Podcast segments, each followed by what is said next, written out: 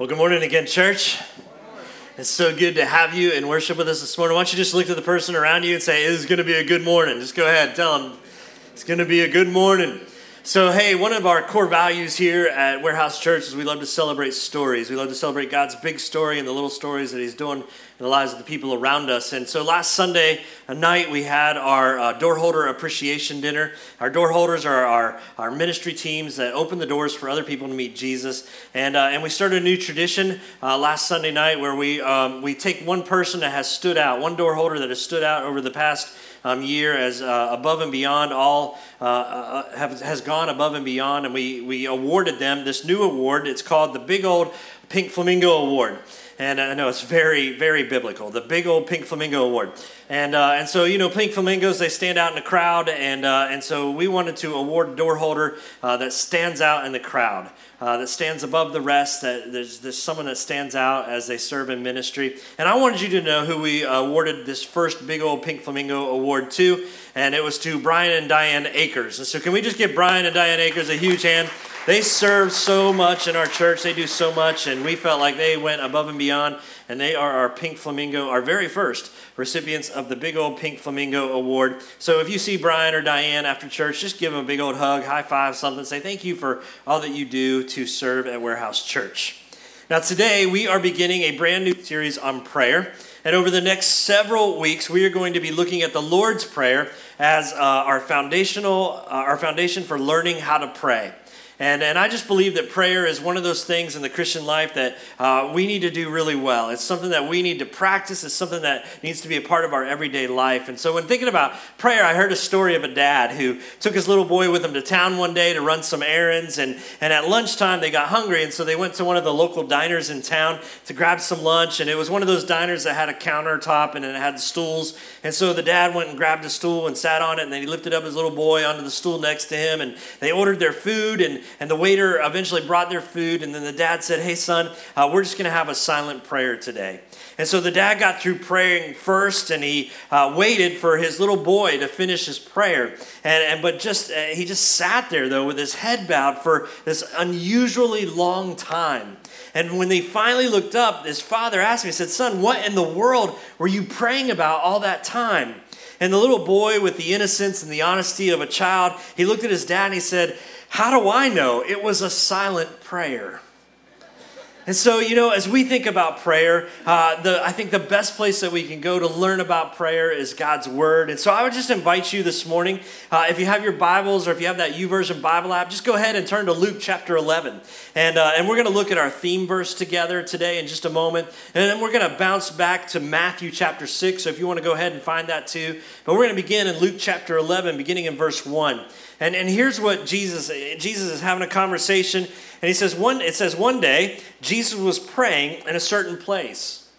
And when he finished, one of his disciples said to him, Lord, teach us to pray, just as John taught his disciples. And so, Jesus, we see that he's in the middle of praying. He's just finished praying. He's spent some time with the, the Father in prayer. And when he finishes, one of the disciples, and we don't know which one, it doesn't tell us, Luke doesn't tell us which disciple, but one of the disciples asked Jesus to teach him to pray like him.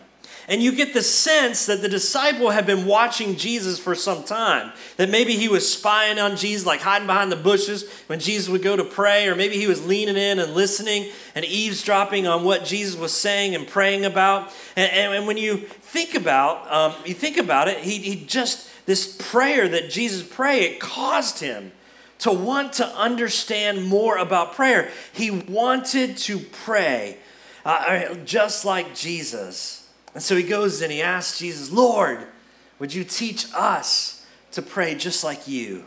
And when you think about all the times when maybe you've asked someone to teach you something, uh, can you ever think of a time when you asked someone to teach you something that you really weren't interested in knowing?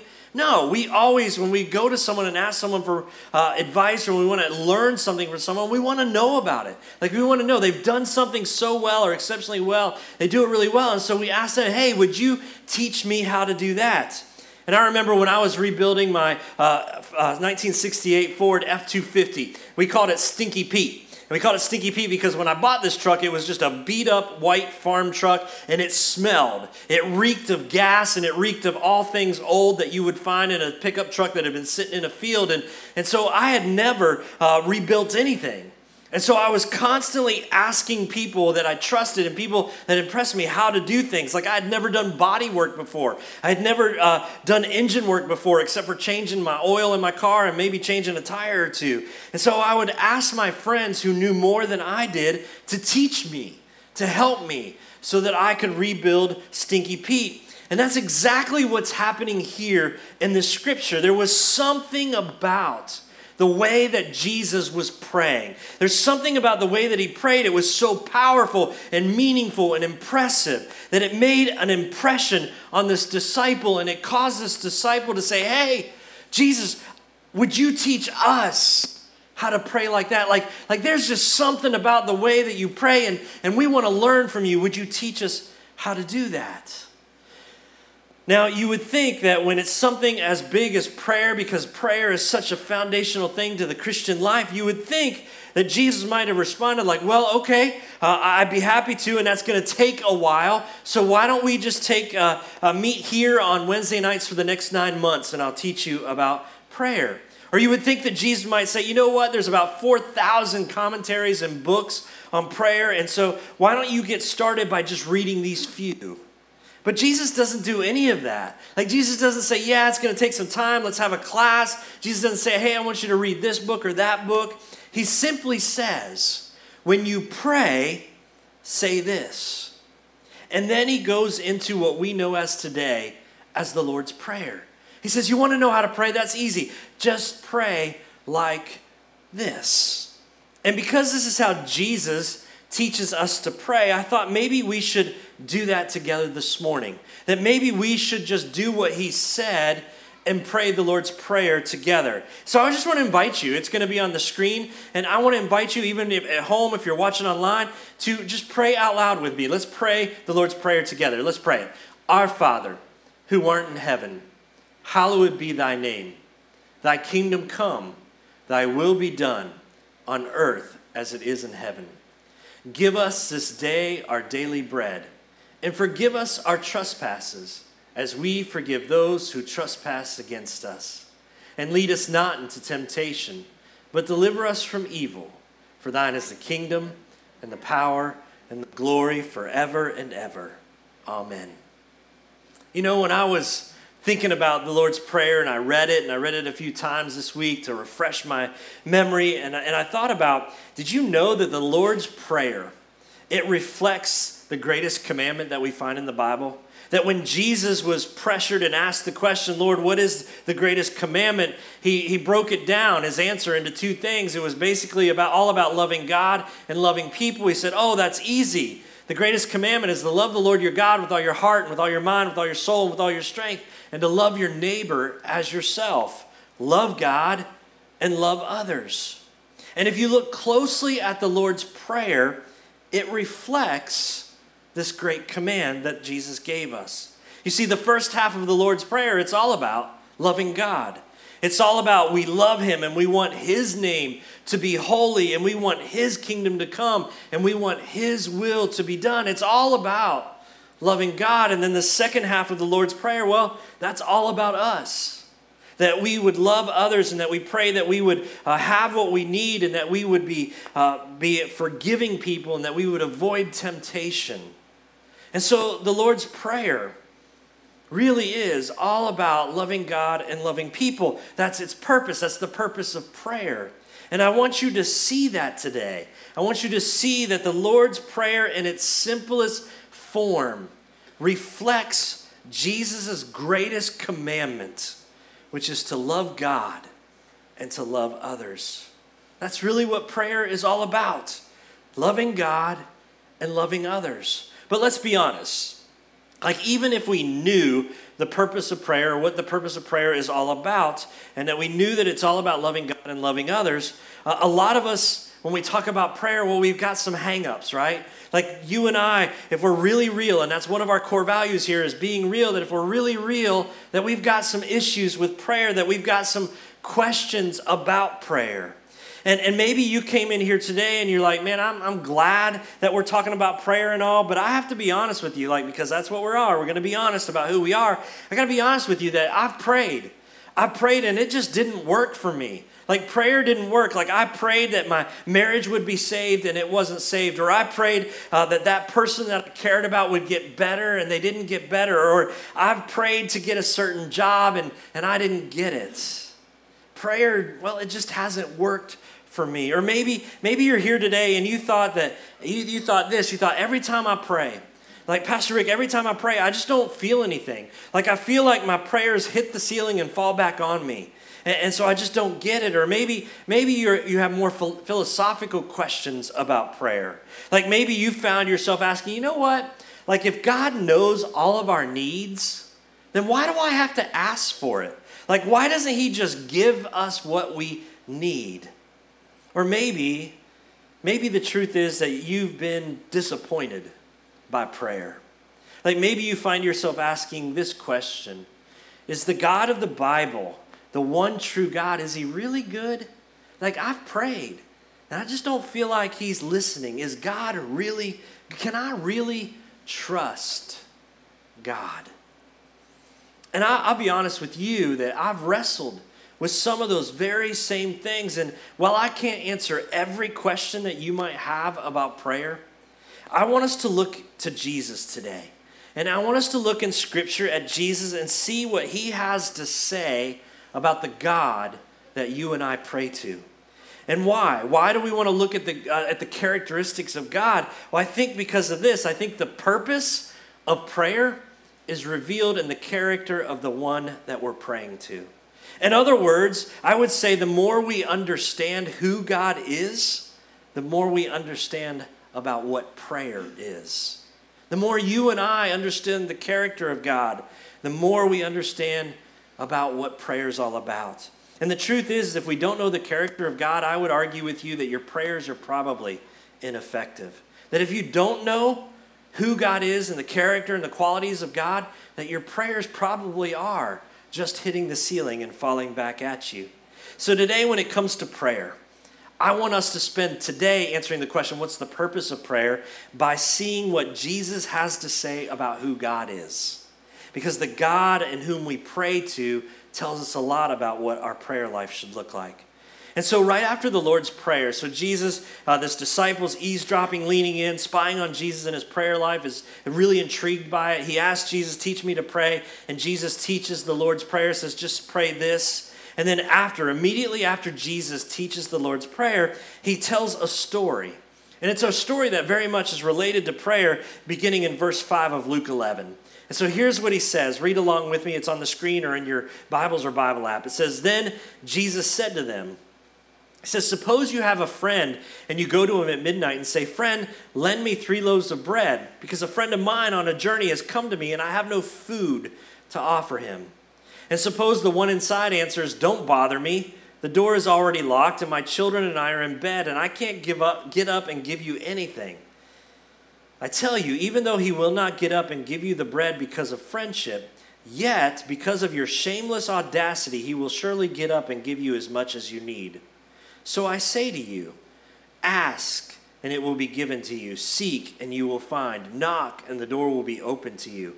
For everyone who asks receives, the one who seeks finds, and the one who knocks, the door will be opened. Which of you fathers, if your son asks for a fish, will give him a snake instead? Or if he asks for an egg, will give him a scorpion? If you, then, though you are evil, know how to give good gifts to your children, how much more?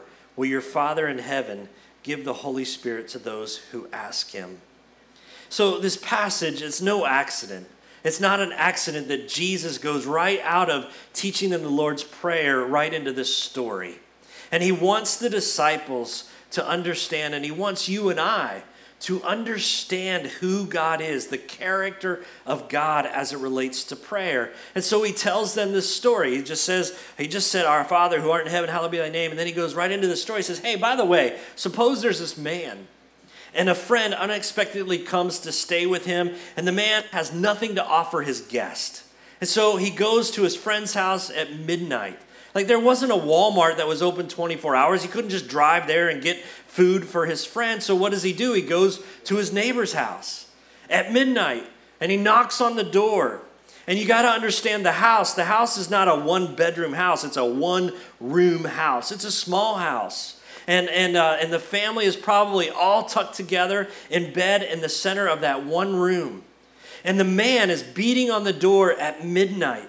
And the owner of the house is like, I'm sorry, but we have already gone to bed. My children, they're asleep, and the door is already locked. He's like, I'm not getting up. But because the man continues to knock and continues to be bold, the owner of the house finally opens the door and gives the man everything that he needs. So Jesus is telling his disciples, he's like, listen, he's like, I want you to ask and seek and knock. He's like, and he says this really important thing at the end. He says, and how much more will the Father give than this man gave his friend? And if you're like me, you're probably thinking, so Jesus is telling us to pester God in our prayer lives until we get what we want. Is that what Jesus is telling us? Is that what this story is about? No, that's not what this story is about. I think what Jesus is doing is he's telling us about God. He's telling us that how much better is the God the Father than a man who doesn't want to get up at midnight to help his begging friend, but he does anyway. He's like, God is so much better than that man. You see, it reminds us that first, that God doesn't even sleep. Like you can come to God at any time. He's always awake. The light's always on. God can always uh, be there with us. And second, he's like, he's not limited in his resources. So he will give you whatever you need. And, and what we clearly see from this passage is that Jesus is teaching us this character of God. And the character is this that God is good. And this is so simple.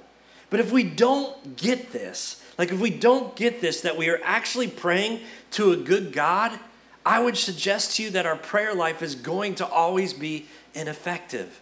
So, when we look at the character of God, the first thing that Jesus wants us to see is that God is so good, that our God is good, and, and He has everything that we need. And he's not going to withhold anything from us. And he's never bothered when we come to him in the middle of the night that we can come to Him at any time because He is so good. God's never annoyed at us. Like, I don't know about you, but there are nights where I wake up in the middle of the night and, and I'm overwhelmed with stress or anxiety or I'm worried about someone. And I begin praying and I begin asking God uh, on behalf of this person or I begin to pray about my situation or my circumstances. And God has never come to me and say, you know what, Ricc, it is 2.30 in the morning. I don't have time for you. He's like, hey, I'm sleeping. I can't get up right now. God doesn't do that. He's always open and always available because He's so good. So we need to understand in our prayer life this character that our God is good. And then Jesus gives us an even stronger illustration. When he says, he talks about the parents, he says, You guys who are who are sinful. He's like, You guys who are sinful, he calls them evil. He says, Even you know how to give good gifts to your children.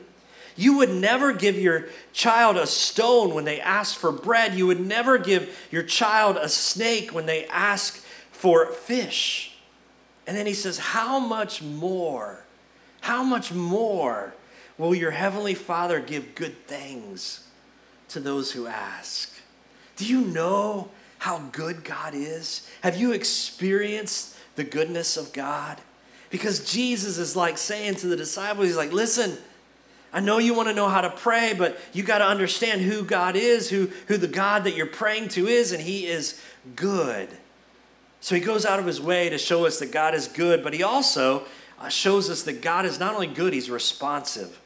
That Jesus couldn't be any clearer about how responsive God the Father is to those who ask and seek and knock for those who have said, I don't know if God cares about me, like if that's you, if you're like, I'm not sure. I don't know if God cares about me. I don't really know if God cares about my marriage, or I don't know if He cares about my job. I, I just, I'm not sure that God really cares about my needs. Jesus is clearly saying in this passage that He does. And for those of you who are wondering, does my prayer even matter? Like, does it even matter that I pray? Do, do I even go to God and ask Him for things? Jesus would say to you, Absolutely. You should go to God in prayer. And not only can you, but you should. You should ask and you should seek and you should knock because God is responsive and He wants to answer your prayers. Now, again, this is a little bit of a sticking point because there are some of us in this room that are saying, you know what? I've prayed. I've prayed for days on end and nights on out. I've prayed and God didn't give me what I asked for. He didn't give me what I asked for. And it says, though, in scriptures that He will give, uh, that whoever asks will receive. And, but I did, and God never answered my prayer. And I love that the Bible helps us to understand this because James, the half brother of Jesus, in his letter, he talks about this a little bit. And he says this he says, You know, sometimes we don't get what we're asking for because we don't have faith. Like we're asking, but we're asking half heartedly. Like we're not real sure. We don't really believe that God is good and He's listening and He's going to respond to our prayer. And James says God won't answer your prayer if you come to Him doubting or double minded. Uh, that our heart is divided between believing and not believing. So James says sometimes you're right. God doesn't answer your prayer because you just don't really believe that God will answer your prayer. And he goes on and he also says in, in this, his letter, he says, sometimes Sometimes you don't get what you ask for because you're asking with impure motives. Like you're, you're not, uh, your motives aren't to love God or to love others or even to love yourself. Like your motives for what you're asking for aren't pure. And so sometimes God doesn't answer your prayers because your motives are in the wrong place. But then, but then there are those times, right? There are those times when you and I, when we've prayed and we've prayed persistently and we've asked according to God's will and, and we asked with the right motives and we still didn't get what we prayed for. And I wish, I really do, I wish I had the answer to those moments, but all I can do is point you to the Garden of Gethsemane where Jesus was praying right before he went to the cross. And he prayed these words. He said, Father, he said, Will you take this cup from me? Oh, please, would you take this cup from me? Jesus was praying, Lord, would you take the cross from me? Like, I don't, don't make me go to the cross. I don't want to go to the cross. So he says, Take this from me, but not my will, but your will be done. And in that moment, as you read, you see that no one prayed more passionately than Jesus. Like Jesus was praying to the Father. He's praying uh, so hard that he's sweating blood. Like, have you ever prayed that hard before? Jesus is praying and he's asking the Father and he's praying persistently, like he prayed three times to the Lord, saying, Please, Lord, please, Lord, please, Lord, don't make me take this cup. Take it from me. And, the, and, and God didn't answer his prayer in the way that probably Jesus had hoped and the way that we would hope. And, and maybe, if you will, this is an unanswered prayer. Like, so I can't solve it all. I can't solve why God answers some prayers and not others, but I can point you to Jesus. And I can remind you, as much as I have to remind myself, to eagerly pray for the right things. And even when we don't understand how God answers our prayers, let's believe. Let's believe God and let's believe in His goodness, that He is good and He is responsive and He knows what's best for us. Now, we also find the Lord's Prayer not just in Luke, but like I said, we find it in Matthew and in Matthew chapter 6. And so, if you got your Bibles, I invite you to flip back uh, a couple books to Matthew chapter 6. And, and beginning in verse 5, we see this passage that comes right before Jesus teaches on the Sermon on the Mount about the Lord's Prayer and he tells this, uh, these commands. He says these strange things. He says in verse 5 of Matthew 6, he says, And when you pray, did he say if you pray? No. He said, And when you pray, don't be like the hypocrites, for they love to pray standing in the synagogues and on the street corners to be seen by others. Truly, I tell you, they have received their reward in full, but when you pray, I want you to go into your room, close the door, and pray to your Father who is unseen. Then your Father who sees what is done in secret will reward you. Now, this is a little weird and a little strange because we don't do this today. Like, you don't go on the street corners and you don't start praying out loud. Like, many of you are like, I don't even want to pray out loud in my at dinner time, right? Like, you, you we don't pray out loud. And, and if we do walk by someone who's praying out loud on the street corner, we don't think to ourselves, oh, wow, like, look at that holy person. No, we think, oh, wow, that person needs medicated, right? Like, that's what we're thinking. And so, out of context, this passage is really strange. But in the day of Jesus, the people that would be hearing him would have understand what Jesus was talking about. That he was talking about these three times of the day where Jews would come and pray. And they would memorize and they would recite these prayers uh, and, and, and they would say them at night right before they would go to bed. And then they would say them again in the morning when they would wake up. And then they would say them again in the afternoon at about three o'clock to refocus uh, their attention onto who God was. And the concept was simply this that you would stop whatever you were doing at those three times and you would pray, whatever prayer you memorized, to refocus yourself on the Lord. And the problem, though, was that these particular hypocrites, that they would actually spend time planning out their day and planning out where they were going to be at three o'clock in the afternoon so that they would be in the most visible places. And so they would think about where am I going to be at three o'clock? Where can I be that is most visible? So they would just happen to be in front of the synagogue at three o'clock so that they could be seen by all the church folk and look at me, look at what I did, I'm praying. Or they would be uh, just happen to be on the busiest street corner of the town and they would be seen by others and everyone could applaud them and oh, look at them, they're so holy and look at their prayer life. And Jesus responds, He says, Don't pray like that.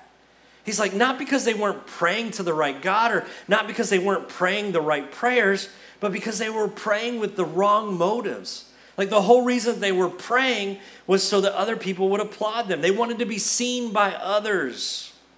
And Jesus is like, don't miss the point. Prayer is not about being seen. Prayer is not about the words, the fancy words that you use. Instead, look at what verse 6 says, and I want you I want to read it in the ESV. It says, "But when you pray, go into your room and shut the door and pray to your Father who is in secret, and your Father who sees in secret will reward you."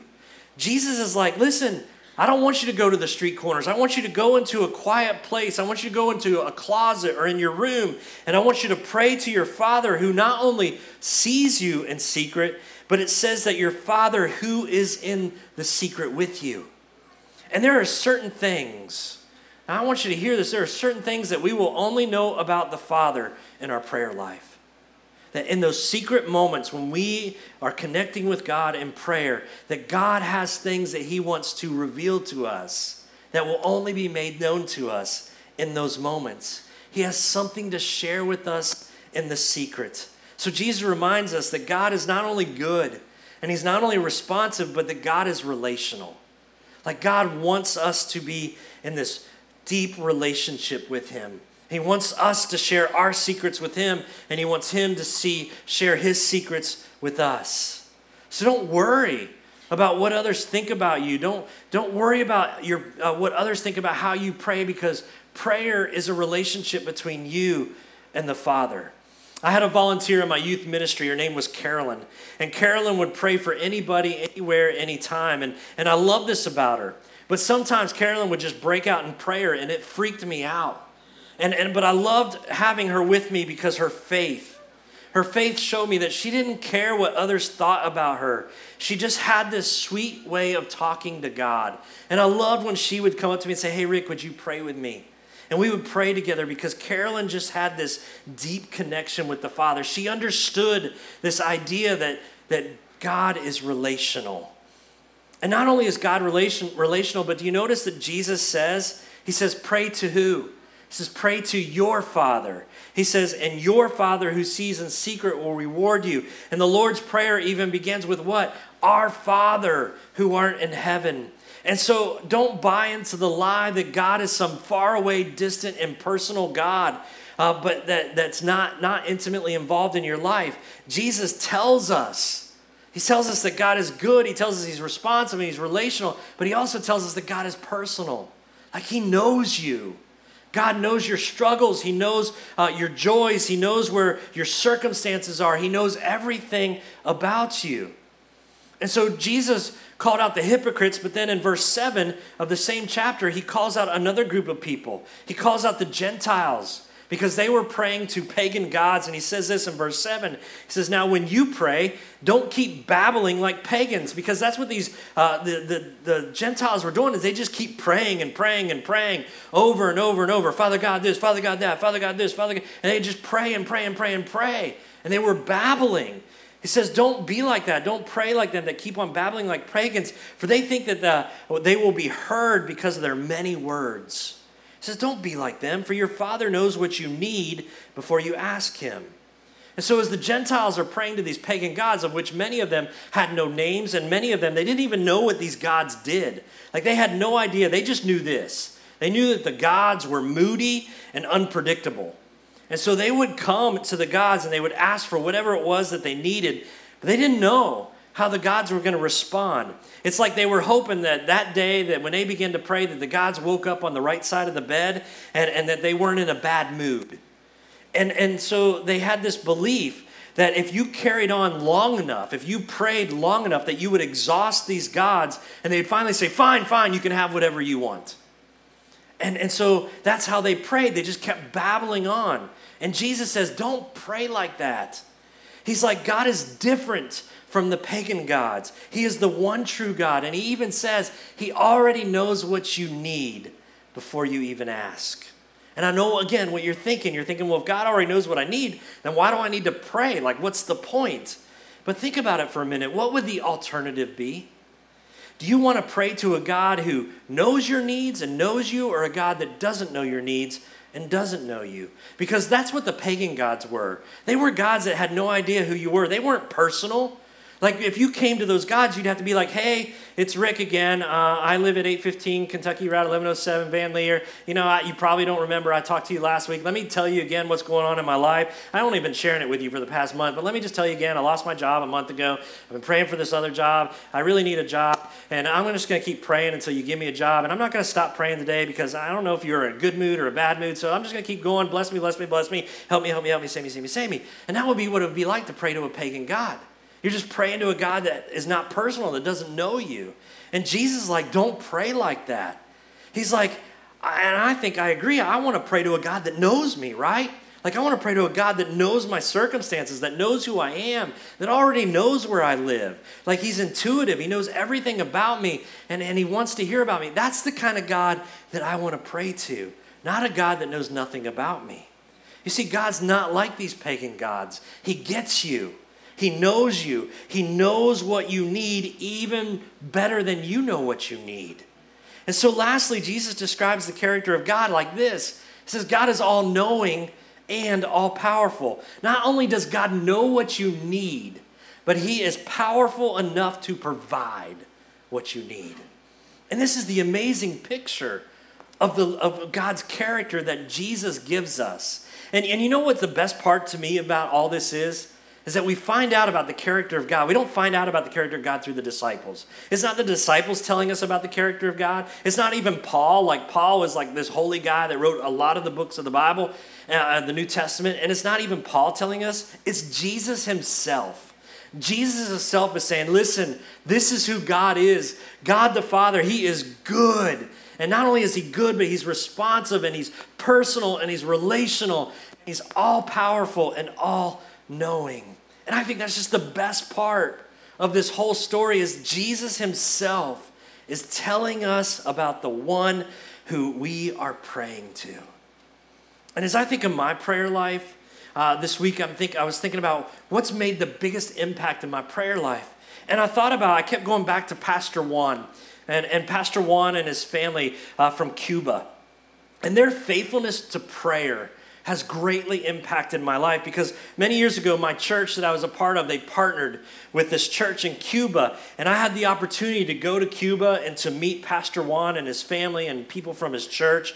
And, and Pastor Juan and his wife and their entire church, they trust God and his provision. And I want you to think about this because because they are living in a communist country in Cuba, and their every move is being watched. They're rationed food, they have very little food, and they completely trust God with everything in their life. And, and, and I would get emails from Pastor Juan like every other day. In the beginning, I was like, oh my gosh, Pastor Juan is emailing me again. Like, I'd have to tra- Google Translate because it would come up in Spanish and I had to figure out what he was trying to say. But then I began to notice that Pastor Juan, every other day, he would tell me how he and his family got up in the morning and how they were praying for me and my family. And he didn't just say, Hey, I'm praying for you and your family. He's like, I'm praying for Jennifer and I'm praying for this and I'm praying for you and I'm praying for this thing about you and I'm praying for Emma and I'm praying for. He would pray specifically for us. This family that is living in Cuba and they're being persecuted for their faith and they have very little food. They didn't even have a refrigerator. He's asking for a bike and a refrigerator to, uh, to make things easier on him. And all he can do is say how much he was praying for me. He's like, God, Ricc, you won't believe what God is doing in my little community.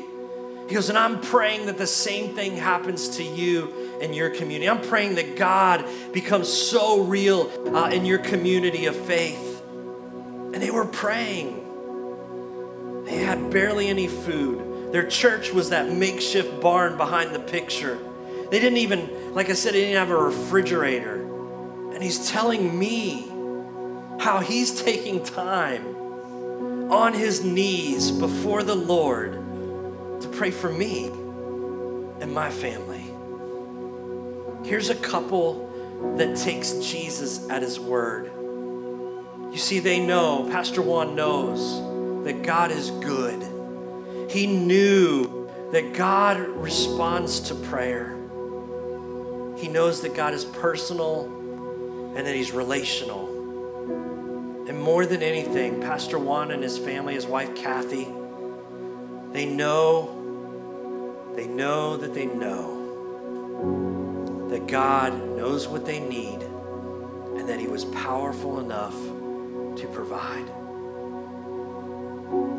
Pastor Juan believed in the power of prayer, and it deeply impacted my prayer life because here I am in America. I'm, I'm wealthy.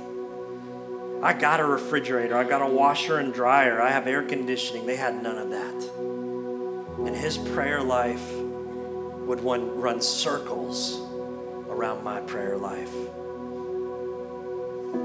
And so I think today, if I'm going to be real with you, I think it would do us no good if we got together today and we hear about what Jesus has to say about prayer and we don't actually go and pray.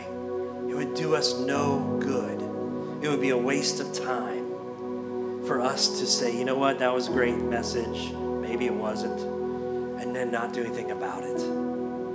So, church, as we dive into the Lord's Prayer starting next week, I just want to ask you will you commit? Will you commit to exploring prayer with me over the next few weeks? Maybe that means that you start today by saying, you know what? My prayer life is pretty much non existent, but I'm going to start praying. I'm going to pray before I go to bed. I'm going to pray when I wake up, and I'm going to pray in the afternoon just to refocus my thoughts on God. Or maybe you've been praying for a while. I was in a small group, and, and a lady that had been in the church for like 65 years. We were having a small group, and we were doing a study on prayer. And she goes, I'm so glad we're doing this study because no one has ever taken the time to teach me how to pray. She'd been in the church for 65 years. And she's like, I don't know how to pray. So maybe today begins a journey for you in discovering the power of prayer. Wherever you are in the prayer spectrum, I invite you to step it up a notch. Like let's let's dive deep. Let's commit to really honing in our prayer skills. Realizing that the more we know about who God is, the more effective our prayer life is. When we know that God is good and relational and personal, responsive and all knowing and all powerful, that our prayer life begins to become more effective than was. I'm just inviting you to spend time in prayer. Jump into your prayer closet, find a place, and spend time before the Lord. Let's just do that right now.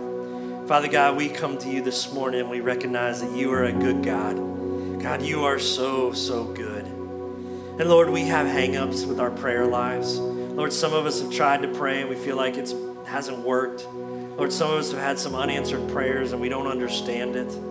God, some of us, if we're really honest, we've prayed with the wrong motives. Or Father, we prayed not really believing that you hear us or you could answer us.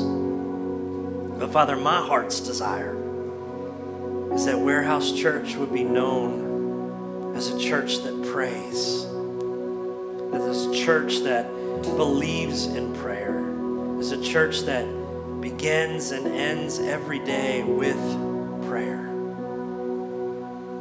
Lord, would you show us over the next few weeks how to pray, new skills in praying, new ways to pray? Lord, would you help us in our unbelief when it comes to prayer?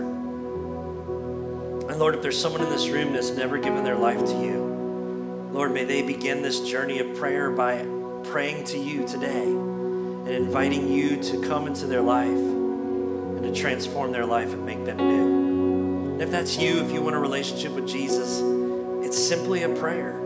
It's simply you saying, Jesus, I have lived my life without you and I no longer want to do that. And I'm inviting you to come and be my Lord and Savior today, to forgive me of my sins because I believe that you died on the cross for me so that I might be made new. So, Lord, would you come and make me new today? And for the rest of us in here, I just invite you to spend a moment just making an agreement with God that you're going to work on your prayer life.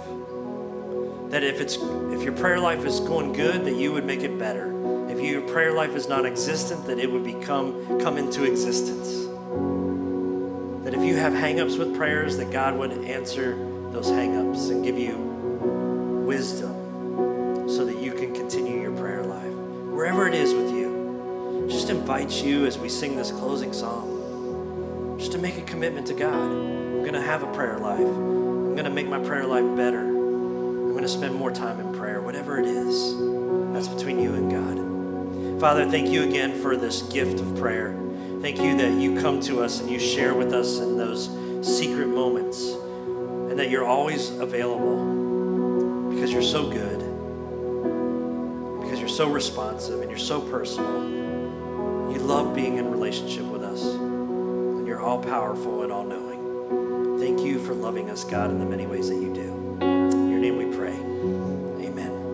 Hey, we're going to stand up. We're going to close with this song. As we do, uh, as always, we want to invite you to come and spend time in prayer if you'd like to up here. Uh, maybe you want to come and maybe you want to invite the Lord into your life.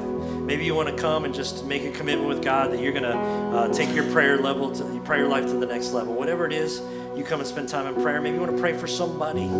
Um, if you want someone to pray with you, I'm right on the front row, or you can just pull someone alongside of you. If there's someone next to you, say, hey, would you come pray with me? But let, uh, let's sing this song together, and as we do, you're invited to come.